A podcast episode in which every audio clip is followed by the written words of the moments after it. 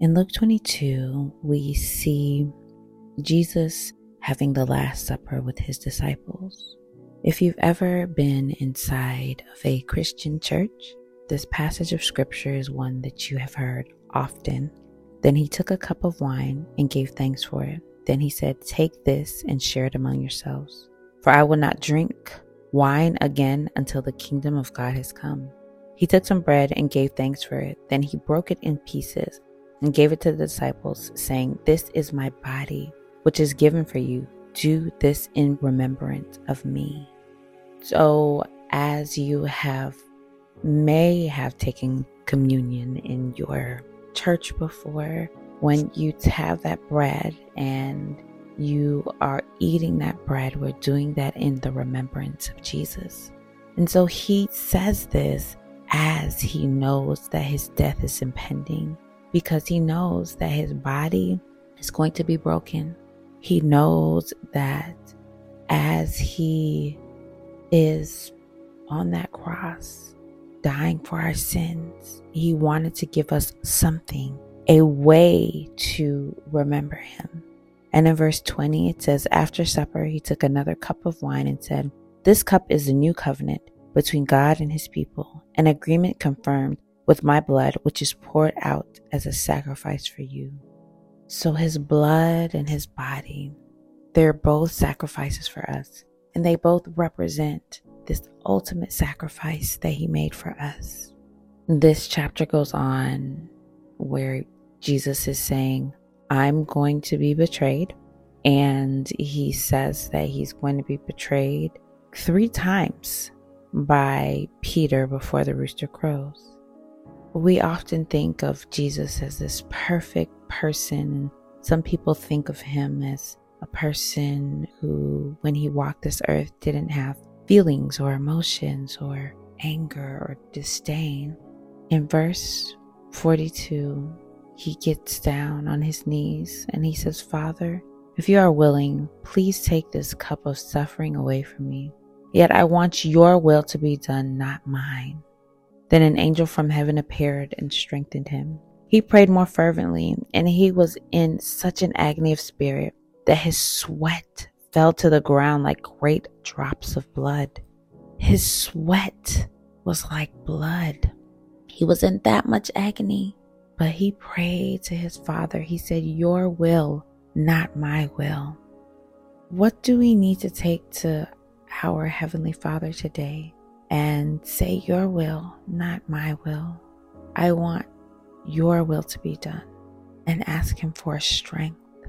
And then knowing that the thing that we are holding on to inside, once we release it, just like Jesus, He released it, and that agony came out like drops of blood. And then He stood up and He saw all His disciples were asleep. He told them that His life was coming to an end, but they were asleep because they were exhausted from grief. I spoke with someone recently and she said, I'm just so tired. I'm getting all the sleep I need, but I'm so tired. And I told her grief, mental, emotional exhaustion impacts you greatly. So if you're grieving the loss of something, someone, give yourself grace because it's heavy and what Jesus commanded them to do was to get up and pray. So when you're exhausted from grief, get up and pray.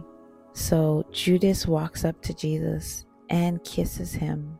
And Jesus said, Judas, would you betray the Son of Man with a kiss?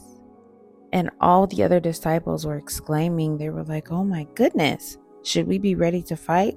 And one struck a sword and cut off someone's ear. And Jesus said, nope, we're not doing that. He healed the person's ear. And so they arrested Jesus, and Peter followed back behind him in the distance.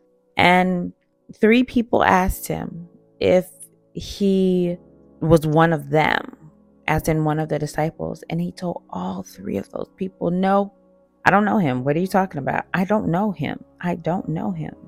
I don't know him.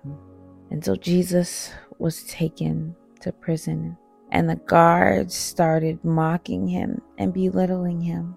And they started saying, Prophesy to us. and they hurled all kind of insults. Our Jesus was mocked. Our Jesus was insulted. Our Jesus was denied. If they did this to him, imagine what they could do to us. So, in your pain of feeling denied, feeling mocked, feeling insulted, remember Jesus felt this too. He felt everything that you are feeling. Everything. Every single thing. So don't give up. Don't get weary. Remember, Jesus felt everything that you feel. Jesus knows what it's like to be denied, to be insulted, to be exploited. And then at daybreak, when all of the elders came, they said, Tell us you are the Messiah. And he said, If I tell you, you won't believe me. And if I ask a question, you won't answer. In verse 69, but from now on, the Son of Man will be seated in the place of power at God's right hand. And they all shouted, You're claiming to be the Son of God? And he replied, You say that I am.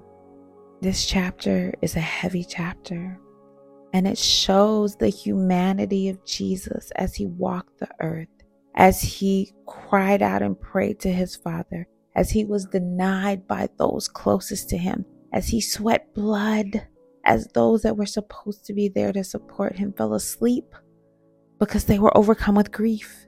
They couldn't even help him. So, no, Jesus knows your pain. He knows your sorrow. He knows He's felt it. He's walked this earth and He knows everything that you're feeling.